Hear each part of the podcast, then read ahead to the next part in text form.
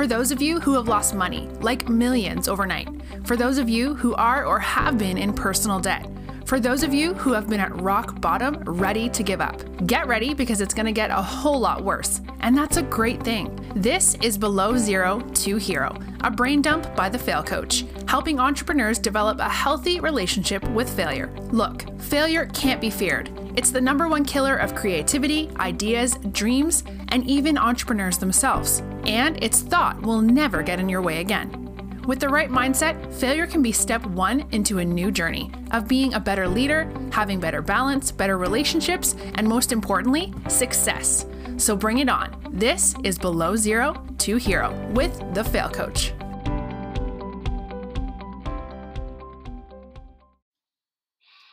Hello, everybody, and welcome back to another episode of Brain Dump by the Fail Coach. And again, we're doing an interview, and today I have Calvin Wayman here with me as a guest. And uh, without any uh, further ado, I will uh, say, Calvin, welcome to the show, and please be so kind and introduce yourself to the audience. Hey there, man. Uh, good to good to hear you again. This is like the second time we've had well, uh, not on this podcast, but the LinkedIn Live. So I'm super honored to do that, and then also be on your podcast. So thank you. Uh, but uh, to introduce myself, I'm just uh, I'm a 31 year old regular dude who a few years ago decided to uh, jump into the life that I actually always wanted to live and design it the way that I wanted to design it. So I quit my day job cold turkey just a few years ago and have just been on a wild ride ever since. Uh, doing things anywhere from like door to door sales to online uh, businesses, stuff with social media, online products. And I think the thing that uh, people like remember me for besides some of the content I'm currently doing, like with my book Fish Out of Water, my podcast, and things like that, is where I come from. I actually grew up in a polygamous family. So I have one dad, four moms, and a giant bunch of brothers and sisters. I am one of 45 kids. So have a pretty big family full of love and yeah, so I I grew up in that situation and then went to college for the first time, which was my first time ever stepping foot in public school when I was 20. I'm the first and only one in my family that ever went to college, which was a bit of a shock, I must say, um, going from being homeschooled to then stepping out into the real world. Um, but it's been a wild ride uh, from not only my upbringing, but to just figuring figuring out how to step into this bigger world out there since college, and then stepping into the even bigger world of uh, entrepreneurship and creating the life that I want. So that's me in a Awesome.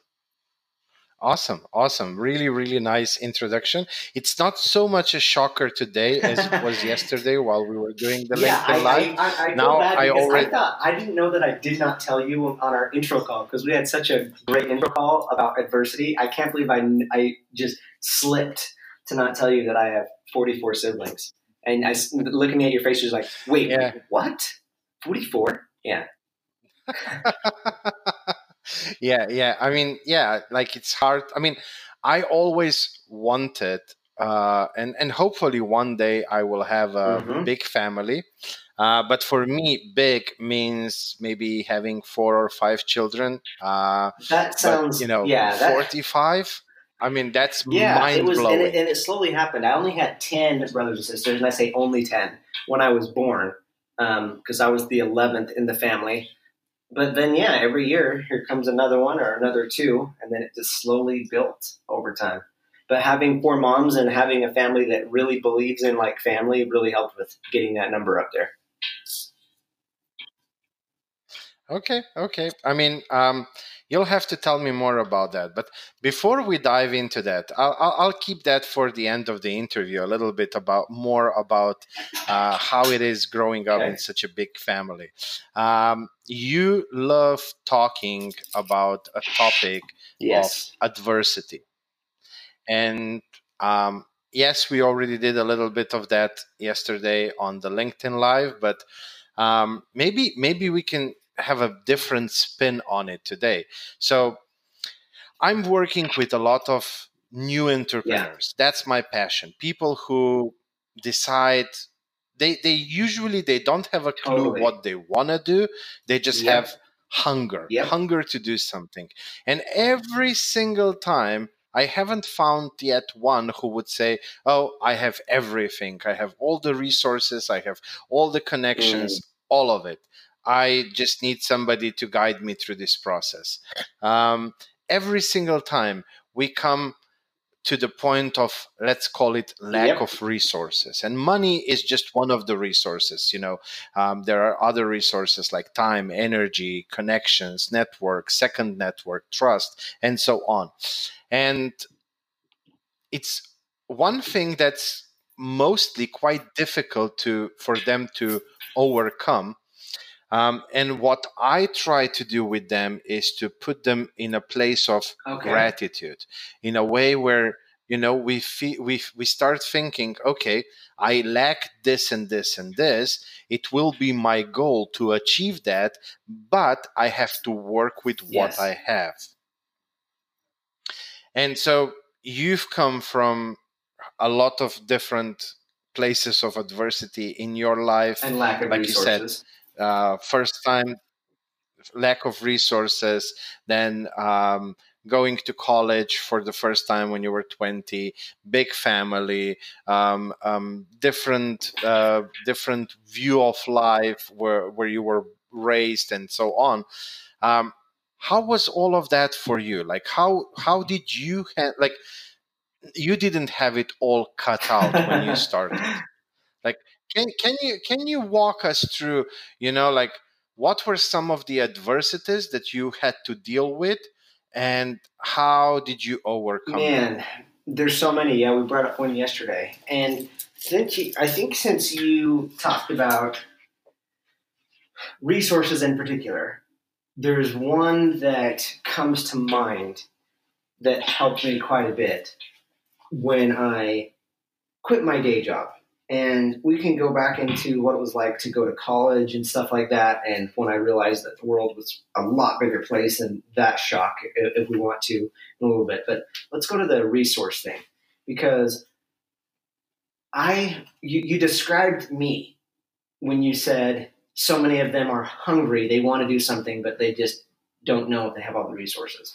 Well, I learned a big secret four years ago, and that is you don't have to know all the answers.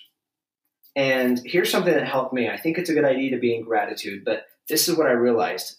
I think that we want to know all of the steps A through Z to get to our final destination. The problem is, if we're waiting to know all of the steps or to have everything lined up and to have all of our resources, it's not going to happen. But the really good news is you don't need all of them. Instead, like I say that we want all the steps A through Z. Well, in reality, to get what we want in life, we don't need all 26 letters of the alphabet. We only need three. Okay, and I'll explain what I mean by this. This is a concept I call A, B, and Z. A, B, and Z is all you need that if you have these three things, you will ultimately get whatever it is that you want. So, what is your Z? Your Z is where you want to end up. And this is just kind of a general direction. This is the concept, by the way, that got me to quit my day job um, because I realized that my Z was I wanted to be an entrepreneur.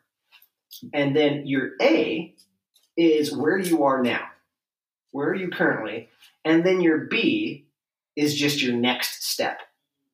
Notice that everything from C, D, E, all the way through Z, it's unknown. I don't know those steps, right? I didn't know what I was going to do when I decided to be a full time entrepreneur. I just had the passion and knew I didn't want to be an employee anymore. And I then just took the next step. And if I looked, but I mean, we can keep it super simple.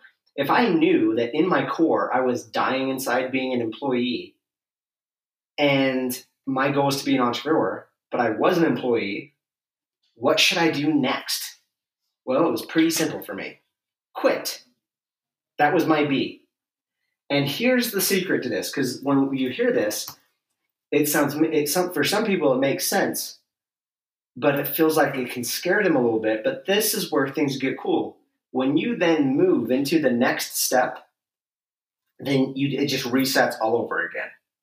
And now, from that new perspective, you can see what is the next step from there.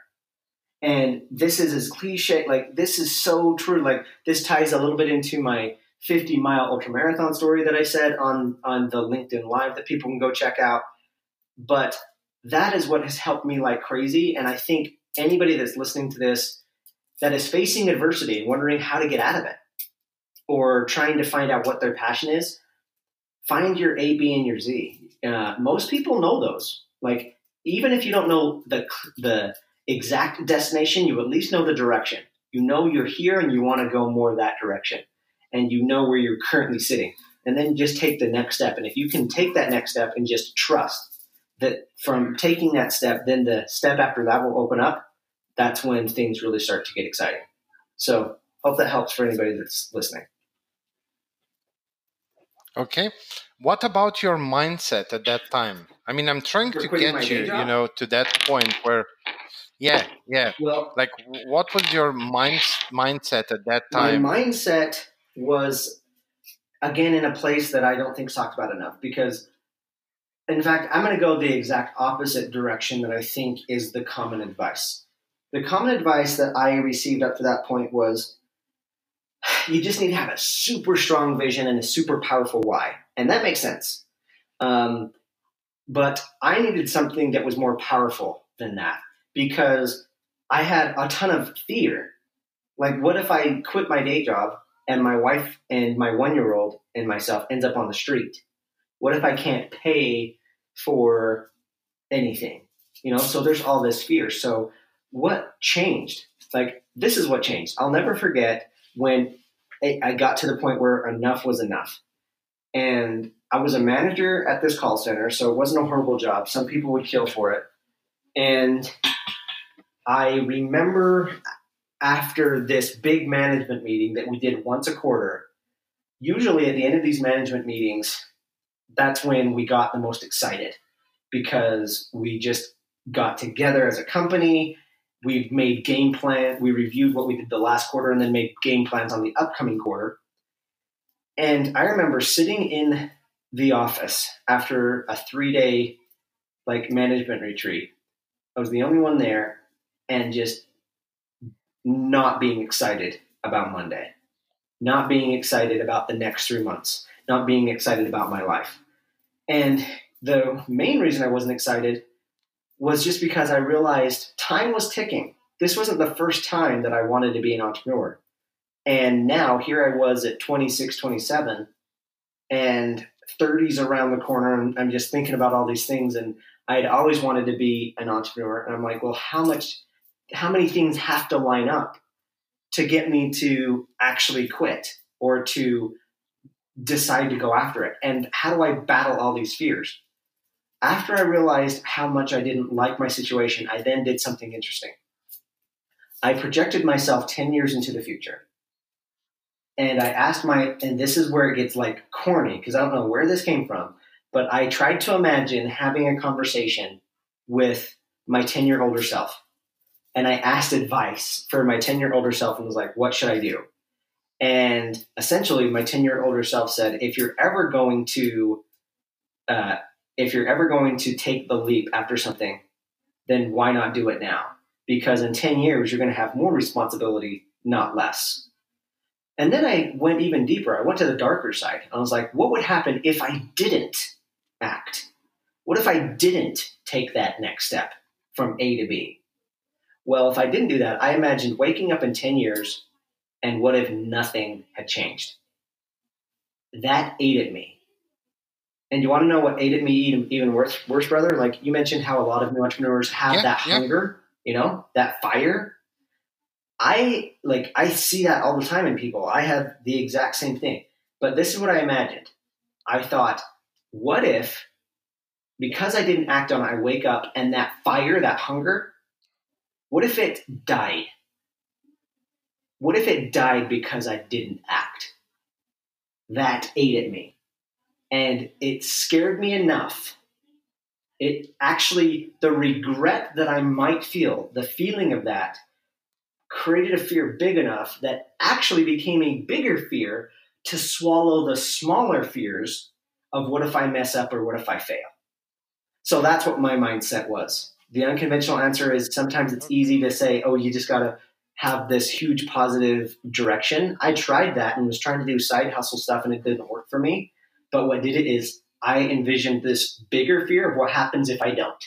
And it is what, and it made my little fears just sound just like that. They were cute little baby fears of what if I mess up. And I would way rather face those than not being able to even do anything different because I was afraid to act if I didn't do anything 10 years down the road.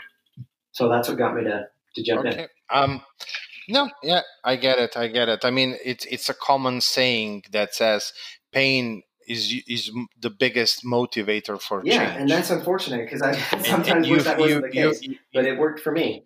Yeah, I mean, you found a pain that was bigger or a fear that was bigger than the other fear and, and that motivated you but calvin you often say even yesterday and i, I, I caught that right now um, i always wanted to be an mm-hmm. entrepreneur um, care to dive into that a bit more deeper like what what about entrepreneurship what about being entrepreneur um, is so exciting freedom. to you? One word: freedom. Um, okay, and how how do you define freedom? I mean, freedom. Yes, it's one word, but um, through my conversations, I see that we have very different definitions. What freedom uh, is to each and every totally. one of us. Freedom for me, I, I'm the basic definition. I think I've heard people say this all the time, but I just I've always wanted to do what I want, when I want, with who I want, you know, and make an impact at the exact same time. Because what I've realized, in as early as I can remember, I remember like something about Wayman's, my side of the family. Like, what's really crazy is we have ridiculously good memories. Uh, we have memories like no joke before I could walk. And it's really crazy because we'll like talk back and forth with I'll talk back and forth with my siblings and we'll remember stuff like conversations that we had or experiences that we had when we were like two, three, four years old, right? And as early as I can remember, I would remember daydreaming about when I'm going to be an adult. And I always knew that I was going to make some impact on the world. Did not know what it was. When I was young, I probably thought that it was going to be because I was going to be a leader in my church or something like that. And I just knew I was going to do something that mattered. And entrepreneurship has simply been the vehicle to make that happen. Because if I didn't have the freedom, then I can't make the impact the level that I want to make it. And honestly, probably a part of it too, the reason why freedom is such a big thing for me is um, again, my there were so many amazing details about my upbringing. It was honestly the best childhood anybody could ever have. Like it's so good. Like you always have people around. Like you, your best friends or your siblings. You have four moms and your dad. Like in fact, sometimes you wanted their attention more than not. But I think you still actually, if I'm being honest, you had it a lot. Plus, you had the attention of so many other people. it was awesome. But the one thing is it was very let's let's just call it safe but what's the word not just safe um, sheltered right and the problem with sheltered was in my personality i was always an explorer. I was always an adventurer. Like on the little farm i was always pushing the envelope and doing things that were maybe a little bit too adventurous at some point. Like I remember getting into trouble often or getting hurt because I was doing crazy stuff like getting on the barn or climbing trees too high and falling off. Like, uh, so I ended up having this restriction, especially as I got to my teens, where I didn't feel like I had freedom. And so I think that's where it really developed. And then, of course, I even as a teenager, I loved going door to door and selling stuff. I remember sneaking eggs out of our refrigerator to go sell them so I could have a little bit of money. But that's what got me into it. Um, entrepreneurship is just wanting freedom to do what I want and then to make the impact that I feel like I've always been, why the reason I'm even born. So I want to make that difference. What is the current impact that you, I mean, you know, with time we grow, we learn new things, and even, you know, our vision of what kind of impact we want to make can change. Yes. Like, but what's, let's say, the current state of what is the impact right now that you want to make in Such this a good question because it's always evolving. And it's weird because every day it feels like I'm always saying, what am I going to be when I grow up? You know, even at 31, I'm like, what, what am I going to do differently? What's my impact going to be? But right now, the clearest answer I have is showing people that they can. You know, I had a dramatic awakening when I went to college and realized that it's the the best way to explain it is I realized that the like life is almost like different worlds, not just a bigger world. Like it feels like completely different worlds. Like the world that I was in as a kid is a completely separate world than the one that I'm in right now. That goes by different rules of physics. It almost feels. But I remember when I started to go to college and to start reading books for the first time, I started to realize what was possible. And I started to realize how my younger self wouldn't have really known what was possible. And so what I what excites me more than anything is seeing an impossibility become possible. And if I can have any way any like hand in doing that for somebody, if I can have somebody else uh, start that business that they maybe didn't know if they could start. Like it's it's the reason I ran the 50 mile, brother. Like the reason I did that was to see to prove to myself that something that was once impossible was possible. Um, I have a YouTube show called Making the Millionaire, and you saw yesterday that I have a beard. The reason I have a beard is because I my like finances were always really tight in my family, and I decided that I was going to be a millionaire. And so when I would look at all these successful people that we I put up on pedestals, I realized that all their stories that they told of their success and their journey was always told after the fact. And so I was like, man, there's so much that's lost in translation because they're going to be in like they're just in different parts of the journey. You know, like if I take advice from somebody that's so far ahead, it may not even work for me, right? So, how cool would it be if I could go back in their journey and see where they were before they had a little bit of success? What if I could learn from that? And I tried to find some sort of information or some sort of documentary on anybody that was successful where their story was told as it was happening, and it didn't exist. And so, for the last couple of years, I've been documenting a journey that with weekly episodes um, from my first like zero before I had any clients on my journey to making my first $1 million. I'm about 50% of the way there. We're approaching the 500K mark, but it's been documenting everything from me hitting my first client to getting my first $10,000 a month to doing stuff like my 50 miler. And the reason that excites me is I want that to be one piece of my legacy that shows people that they can. Because nobody knows me yet. I mean, yes, I have a cool little following on my social media, but like there's seven billion people on this planet. And what I want to do is I like when I hit the million, when I shave my beard, because shaving my beard represents that I hit the million because I'm not shaving it until the million happens. Then I want new entrepreneurs to be able to go back and watch it happen as it happened so that they have the confidence and the courage that if this regular dude that grew up in an isolated environment can figure it out, then they can too. So that's my impact right now that I'm focused on. Um, um, in everything that I do, like inspiring people that they can do it too. Okay, so you you if I understand correctly, it's mostly through sharing your own story, your own journey, um, inspiring uh, other yes. people.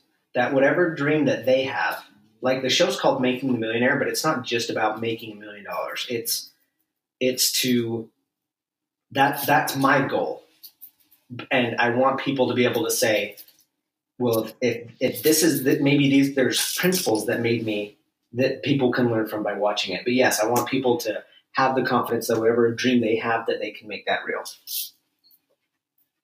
Nice, really nice. I mean, that's a very positive way to influence um, others uh, through your own story or lead with example. So you do it, and then people will see what you you came uh, across and and how you became what they might want to be, and and that's probably the most inspiring way to influence people. Yeah.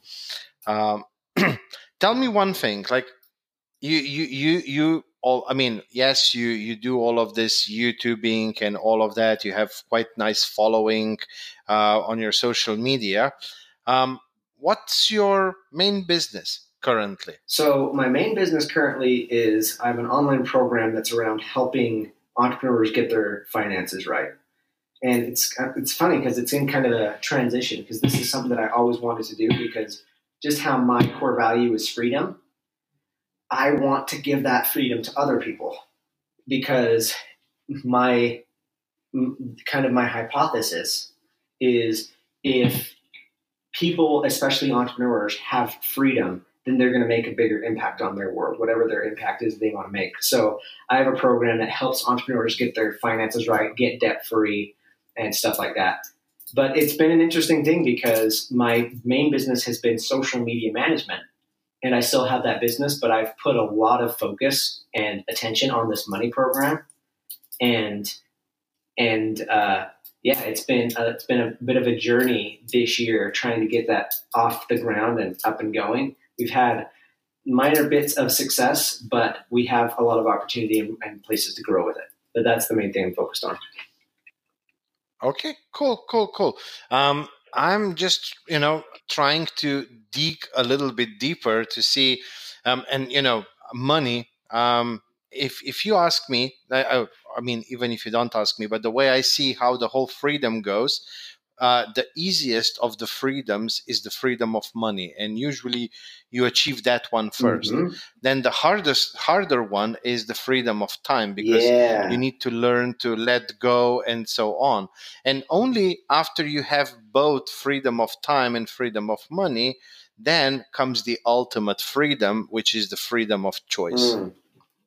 i like that that's how i understand it and i kind of believe that um, you know you, how a lot of people are searching for their true purpose. Mm-hmm. Um, I I kind of believe that once you have that freedom of choice, that's where your purpose finds you. That's such a good interesting point. So so so kind of your approach to take it is figure out a way to get the money piece right, get the money that you need in your life, then figure out a way to get your time back and then when you have your money yeah.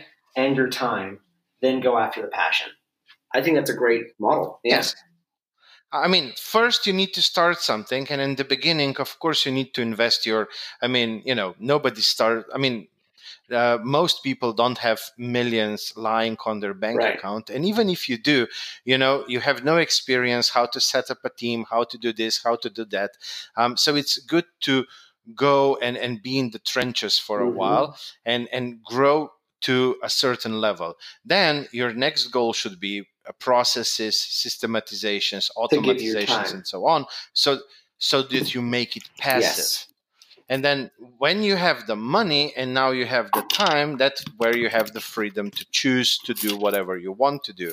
And that's where I think, you know, uh, your purpose naturally finds you because uh, you are liberated of all of the worries and the stress of, of other people and you just do what naturally comes to you and that's usually what's your purpose yeah um, but you know, you talk about money, and this podcast is for entrepreneurs. Uh-huh. So I want to use uh, a little bit of that, and hopefully you agree and you will drop some value bombs. You know, like how can entrepreneurs because managing cash flow, uh, managing money, uh, good debt versus bad debt, and so on. Those are very critical uh, steps um, in in the making and the starting and in the making of your business. Um, so um, feel free to share some of absolutely the uh, value bombs that you can on on this particular money topic. Yeah. So so I think what's important to know is uh, where I came from. Before I became debt free and ended up on the Dave Ramsey show, I was fifty three thousand dollars in debt. So I was the opposite of free when it came to money, and now I ended up creating something that I call the three P's to prosperity. Um, th- these three P's are something that I gave a TEDx talk on last year, and I think it fits nicely with your process of freedoms that you just talked about, where you need to go from one to the other to get to the freedom of choice so that you're completely liberated and can do what you want to do. So the way that I teach about money is from a very foundational level. Uh, because the number one thing that people focus on that when they're in a money crunch is they just need to make more. And making more is definitely part of it, but I'm of the belief that there's something deeper that if you get right, it makes it easier to make more money and it gives you and it makes so that when you do make more money you're in a good spot because first of all we know that making more money by itself is not adequate um, most people that uh, win the lottery i'm sure you've heard what happens to them is yeah yes. they go broke and uh, not only do people go broke but um, in america the average person that gets a raise goes like at the end of the year their net worth has gone down because they go deeper in debt. And there's also people that have uh, like 78% of Americans are living paycheck to paycheck. Most of them could not afford a $500 unexpected bill that pops up like new tires or anything like that. So these three P's that I'm about to bring up are things that give you the foundation that set you up to start making more money. So the P's I call them prepare, protect, and place. Okay. Prepare, protect, and place. So the first one is prepare. Um, we do a really good job of preparing in a lot of other areas in our life. Like we'll take a jacket with us if it might be chilly, or an umbrella if it might rain. In Southern California, they even have roofs on their house, which is weird, right? Because the weather's perfect. But uh, just all jokes aside, they still have they still have we, we protect ourselves, but for whatever reason, we don't do a good job of protecting ourselves financially. So before doing anything really, I'm a big believer of having an emergency fund. And an emergency fund is just something that helps you psychologically with your money. And in fact, all of these things are to help you not just from a mathematical level, but from a psychological and a behavioral level.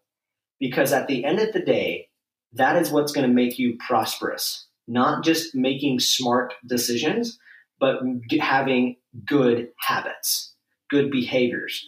Because uh, again, one of the reasons I realized that I was deep in debt wasn't just because I was dumb, it was because of the patterns that I followed. And these um, P's are designed to change your money patterns.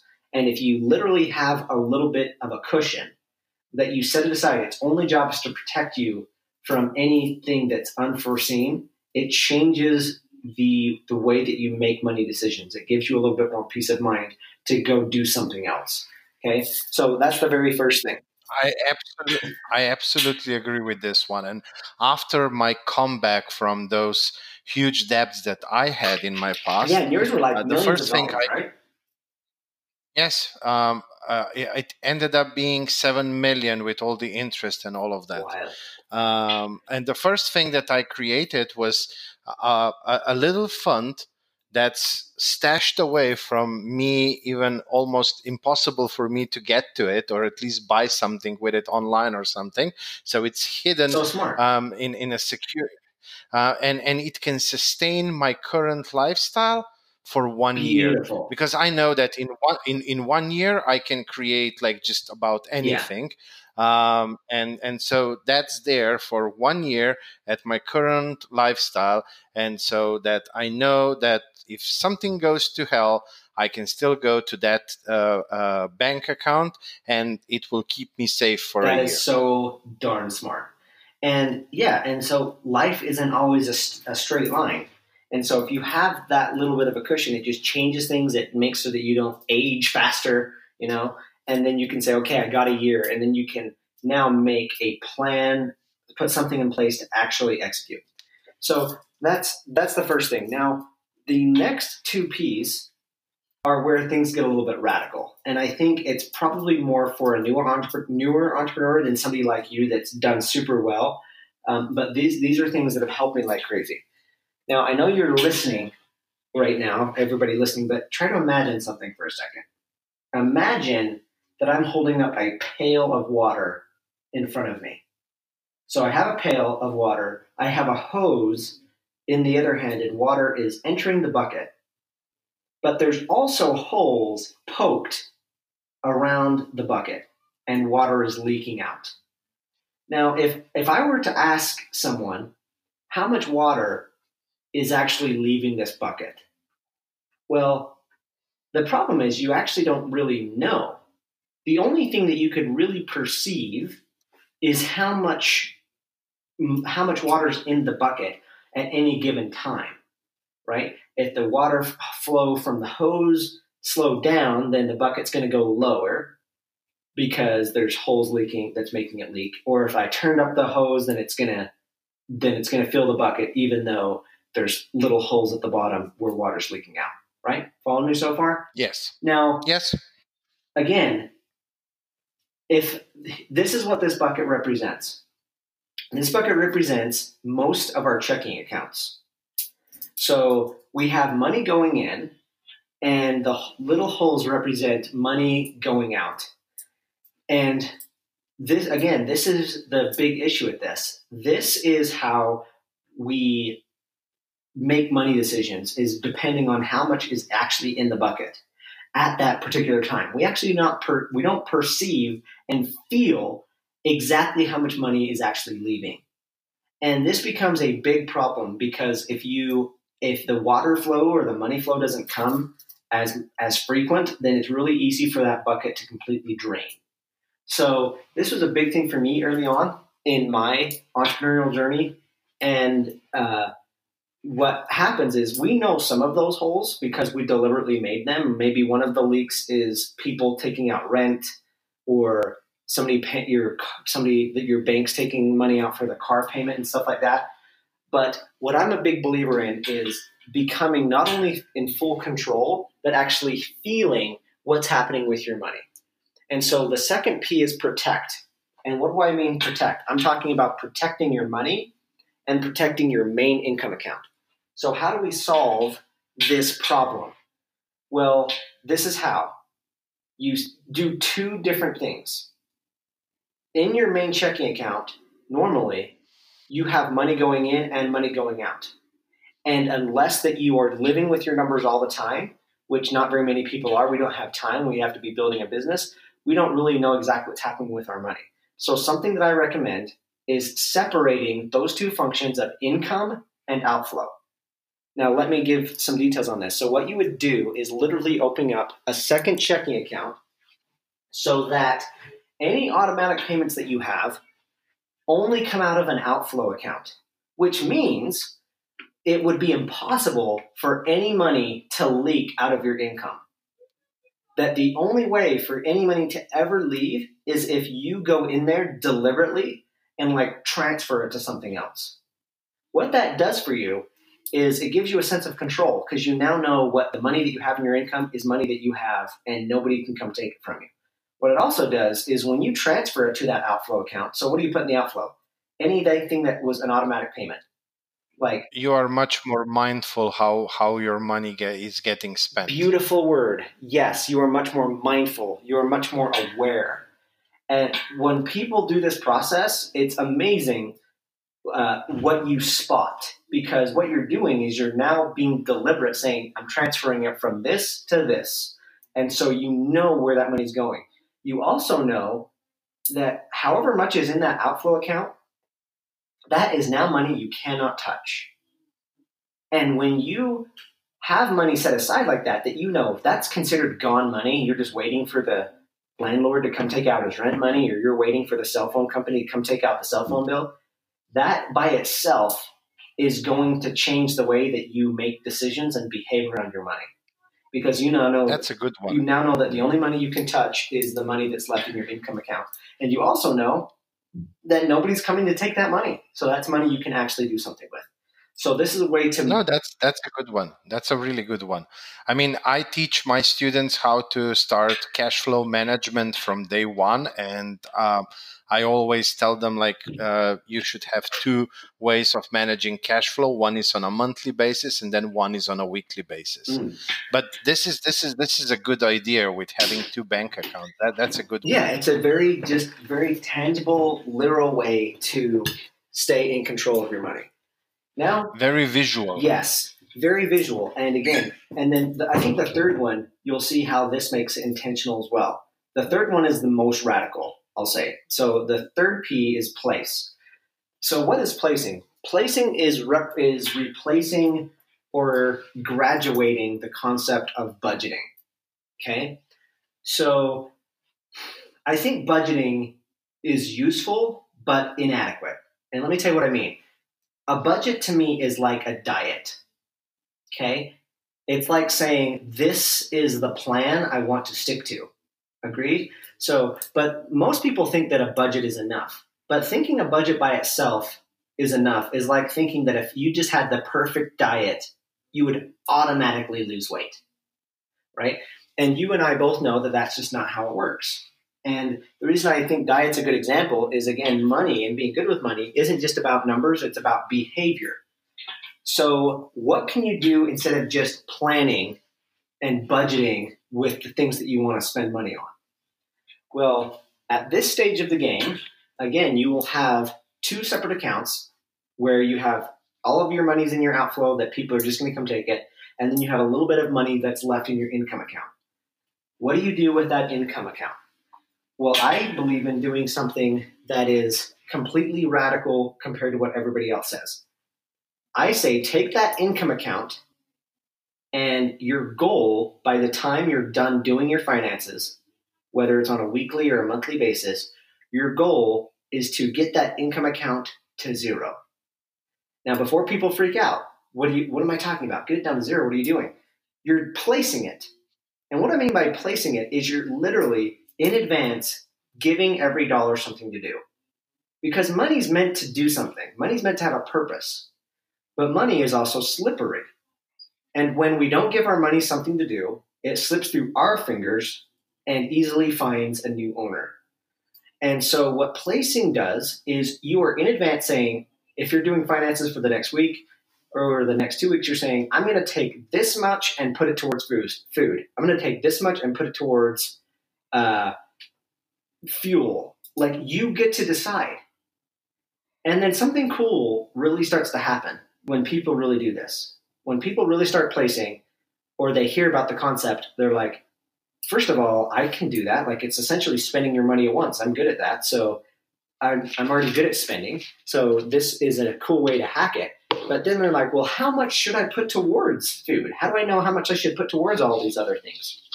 And when you start asking again, go ahead. Yeah, no, again, you become much more mindful because when you go throughout the day and you pay something here and a sandwich there and a coffee here, and you, you don't have that sense that money is leaking because it's five bucks, 10 bucks, yep. 20 bucks, and so on.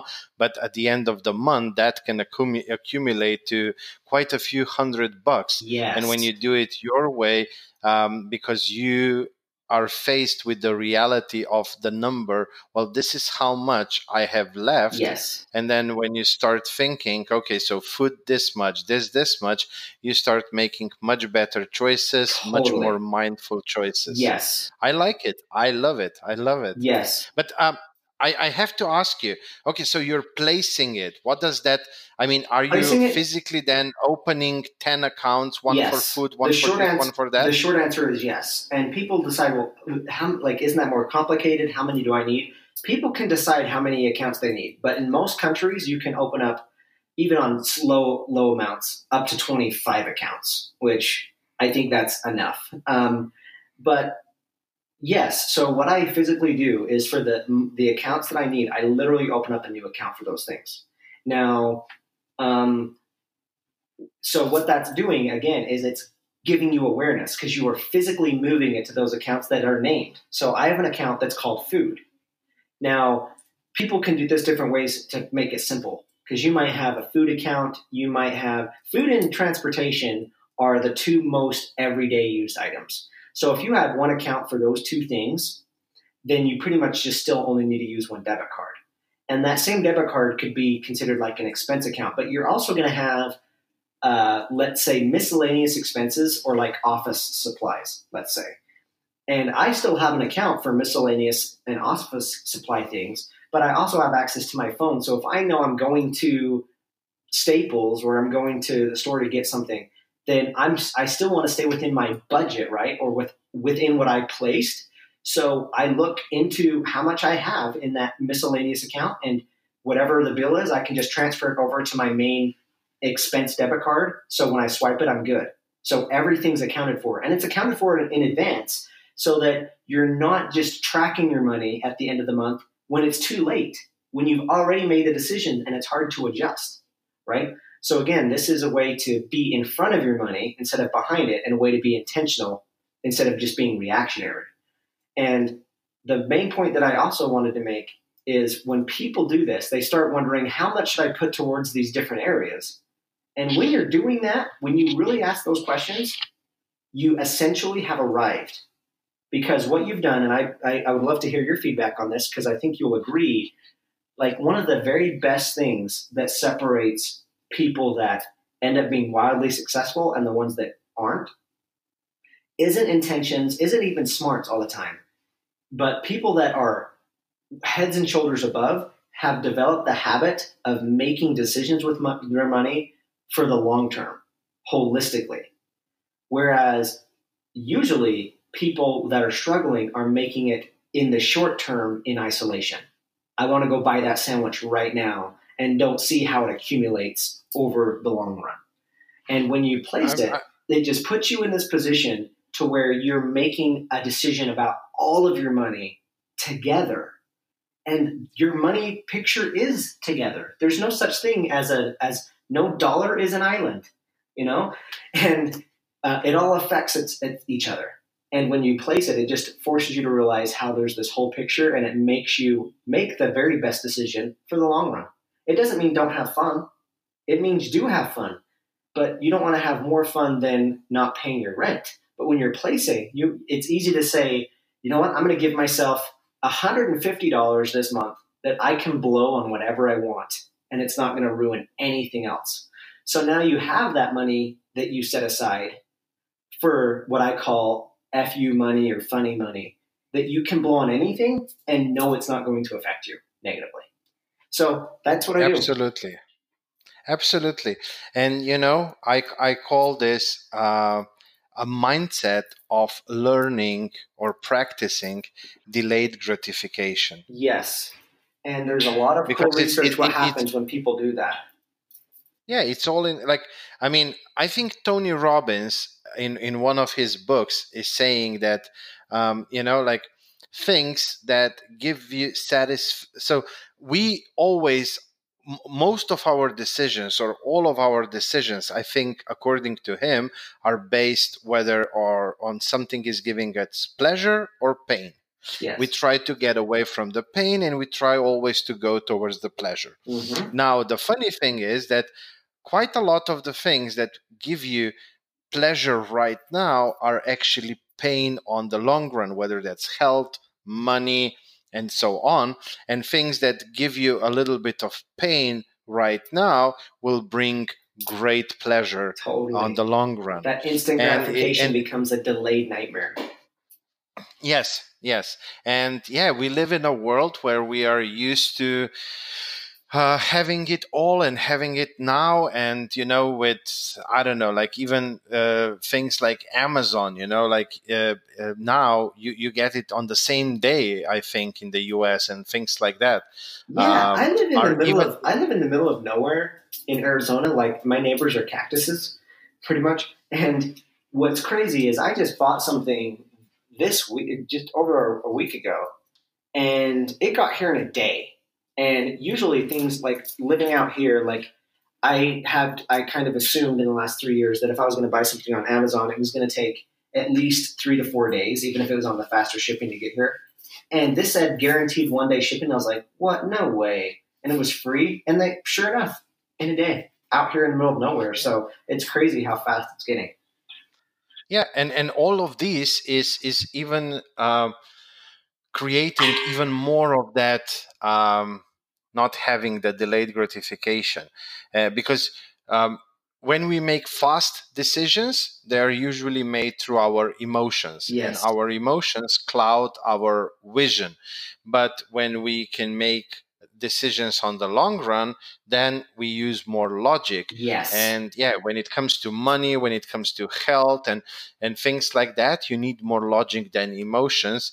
Uh, because things don't have to feel right, but they are right. Like, for example, maybe you love drinking beer, eating hamburgers, and all of that. So it feels good when you do it, but on the long run, it's it's not a good thing. So um, uh, not everything in life has to start being enjoyable. Although once you start practicing those things, um, and once you like, I I went from from a heavy meat eater to vegan. Oh, wow. And I remember in the beginning it was like very hard, you know, because I was used to that if there's not a huge piece of meat plus potatoes plus uh, bread, that's not I, I won't get full. And when even I just switched out potatoes for brown rice, I felt like, oh my God, but I'm not eating anything. This is just, you know, thin air. Yeah. Um, now I can have a salad and I, and I, and I'm so full. Uh, but, but, you know, it, it takes some time and, and it doesn't necessarily mean that it will be enjoyable in the beginning, but some things you just need to do so that you can get, then get results on the long run, good positive results. Yeah yeah, what I love about about placing as well, and how this has helped me and and several students that I've helped is it's easier to get creative too. Because I think when people are in the short term, they don't realize how much more expensive it is. Because again, I, my wife and I have not been without fun in the past five or so years that we've done this. In fact, we've done a ton. I've traveled a ton from not just within the US, but to Israel, Costa Rica, Thailand. But what's really fun for me is you can start getting creative and figure out how to do stuff that's um, that you can just like i'll give you an example. You might, let's say you put a little bit toward um, a vacation or you want to do something fun with the family. So we have like a recreation account. If you have $250 that you know is in there then you can just get creative of the type of fun that you want to have. It'd be really easy to go put 2000 towards some big trip but sometimes, even though it's 10 times the amount of money, it's not 10 times the satisfaction. You know, it's just 10 times the amount of money for incremental, if that. And if you can say, okay, well, I have 250 in it, what am I going to do? But then there's also been times that I have essentially been able to go on vacations for free. I do this example where I'm like, I just went to, I went to uh, San Diego from Arizona for a weekend. How much did it cost me? And I let my students guess um, how much it cost me outside of my regular budget, right? Because I don't usually go to San Diego. Uh, like it's not something I have a budget for necessarily. How much did it cost me to go to San Diego? And people will say two thousand five hundred bucks. Like what was it? Zero. Literally, it cost me zero. And how did that cost me zero? Here's why. Well, first of all, transportation, right? But in my the way I place money, I are I'm are, I'm always placing towards transportation already, and because I hadn't uh, driven for a while or used transportation, a little bit of a cushion built up in specifically for transportation, and so I didn't have to add any more. I already had it from a couple months of transportation. then the other thing is food.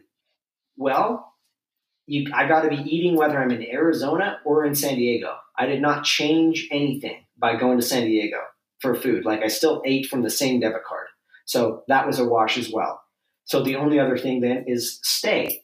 Well, there's a lot of things you could do from a hotel to an Airbnb. Well, I actually just reached out to some friends and said, "Hey, you have a beach house. Uh, I'm thinking of coming to San Diego. Can I come stay?" And they said yes. You know, and so I stayed. And so that was a fun thing that happened. Got to go spend an entire weekend. Cost nothing. Like it didn't change anything outside of my uh, what I was currently doing.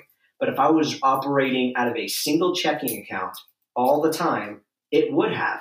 And I, when I would have gone on that trip, would I have probably swiped a few more times on the things for food? Probably.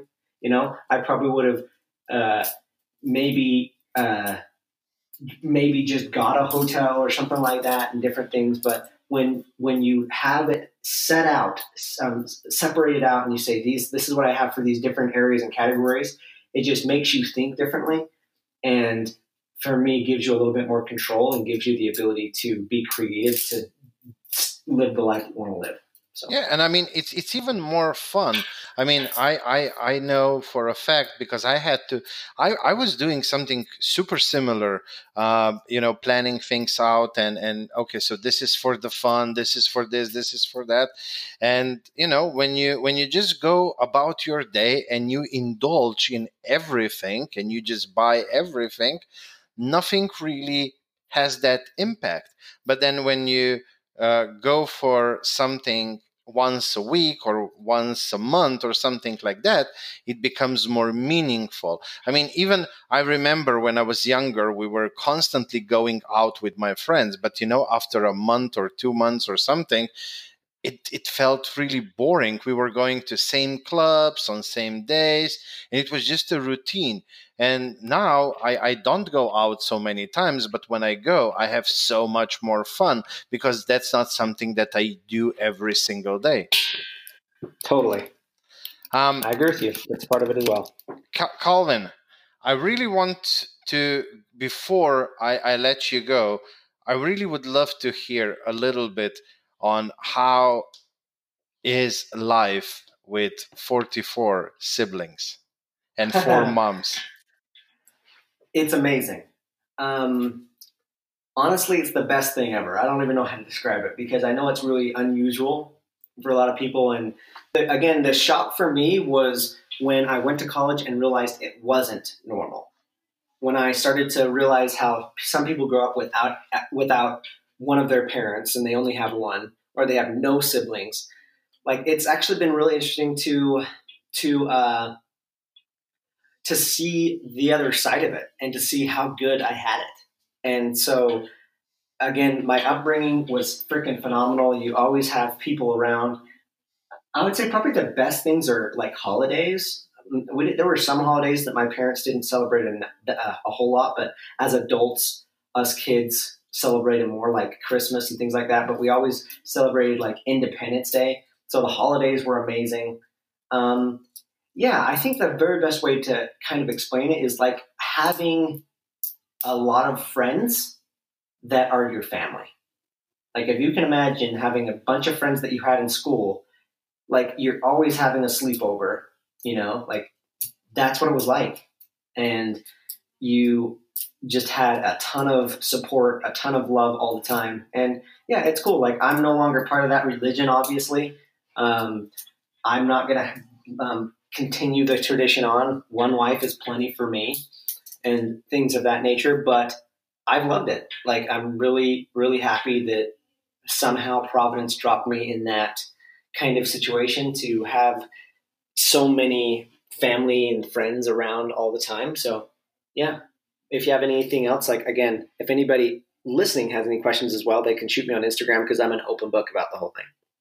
Awesome, awesome. Um, well, Calvin, again, like I said yesterday, thank you. And, you know, today we dived more, like yesterday, we were more centered around the story and around mm-hmm. uh, adversity. Um, today uh, we went more into the money talk and and amazing advice. And I I might uh, re- reconsider how I'm teaching my students because I really love this idea with with uh, two or multiple bank accounts and so on, so that you have that clarity and and that heart uh, vision, not just something on an Excel sheet, but it's actually yes. physically separate. Physically, on, that separate. Yeah, yeah, totally. Yeah, yeah.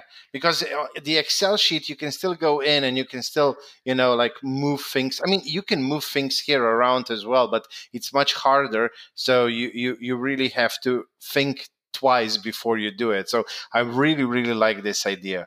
Uh, but other than that. Um, any final thoughts you want to share with the audience?